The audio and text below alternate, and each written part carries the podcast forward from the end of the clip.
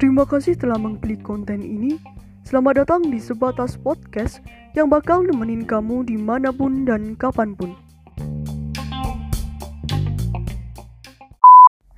Halo teman-teman pot, kembali lagi nih bersama Latanza di Sebatas Podcast.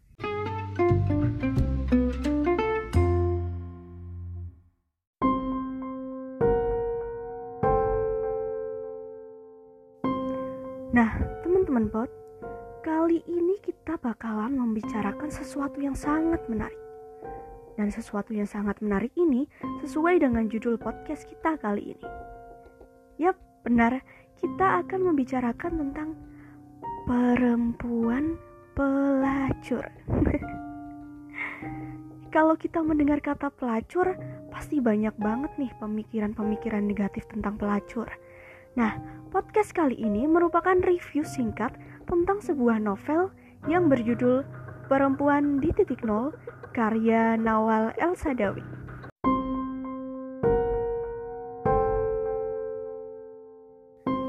Ini sebuah review singkat ya, jadi kalau teman-teman pot ingin lebih lengkap mengetahui latar belakang seorang perempuan, kenapa dia menjadi seorang pelacur, harus banget baca novel ini. Dan buat kalian-kalian yang suka novel beraliran feminis, recommended banget buat masuk list novel yang akan kalian baca. Dan inilah singkat ceritanya.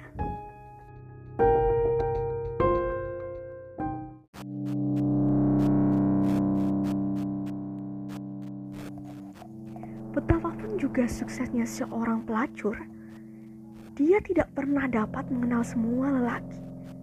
Akan tetapi, semua lelaki yang saya kenal, tiap orang di antara mereka telah mengorbankan dalam diri saya hanya satu hasrat saja.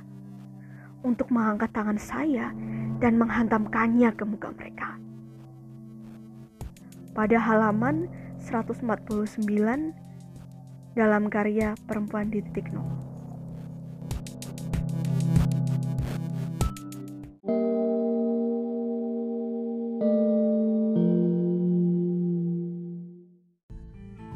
Namanya Firdaus. Firdaus adalah perempuan pelacur yang berakhir di penjara dan divonis hukuman mati. Firdaus terlahir tanpa ayah dan hidup dengan ibu yang kejam. Sejak ia anak-anak, ia harus bertahan hidup dan menahan lapar. Hanya dia yang bertahan di antara banyaknya adik-adiknya. Menurutnya, adik-adiknya meninggal seperti anak ayam. Mereka meninggal satu persatu. Pada masa kecilnya, Firdaus terlalu dini merasakan nikmatnya seks. Ya, pada saat dia kecil bersama teman laki-lakinya. Muhammadai namanya. Ia selalu mengajaknya bermain pengantin laki-laki dan pengantin perempuan.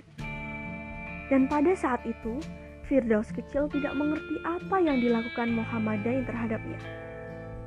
Sehingga ia hanya merasakan nikmatnya yang ia tak tahu di bagian mana rasa itu timbul. Ketika beranjak dewasa, orang tua Firdaus meninggal. Paman yang baik hati yang merupakan satu-satunya orang yang memperlakukan Firdaus seperti manusia, membawanya ke Kairo untuk tinggal bersamanya dan disekolahkan olehnya. Karena masalah ekonomi, pamannya yang sudah beristri akhirnya menikahkan Firdaus dengan Syekh Mahmud. Seorang saudagar kaya yang berusia sudah mencapai 60 tahun. Firdaus sering kali disakiti, dipukuli dan diperlakukan seenaknya. Ia tidak kuat dan memutuskan melarikan diri. Kemudian, di jalan ia ditolong oleh seorang pemilik warung kopi yang bernama Bayomi. Ia membolehkan tinggal di flat miliknya dan dicarikan pekerjaan. Namun, suatu hari, Bayomi datang dengan teman-temannya dan memukuli Firdaus dan memperkosanya. Dan Firdaus pun akhirnya melarikan diri dari tempat Bayomi itu. Kemudian di jalan ia ditolong kembali oleh seorang perempuan yang bernama Syarifah. Syarifah adalah seorang germo dari perempuan-perempuan pelacur. Syarifah mengajaknya ke sebuah apartemen dan di sana Firdaus dirubah dengan didandani oleh Syarifah sehingga terlihat sangat cantik. Syarifah mendandani Firdaus seperti itu karena Syarifah mau memperkerjakan Firdaus untuk menjadi seorang pelacur. Dan Syarifah inilah yang menjadi awal Firdaus masuk ke dunia pelacuran.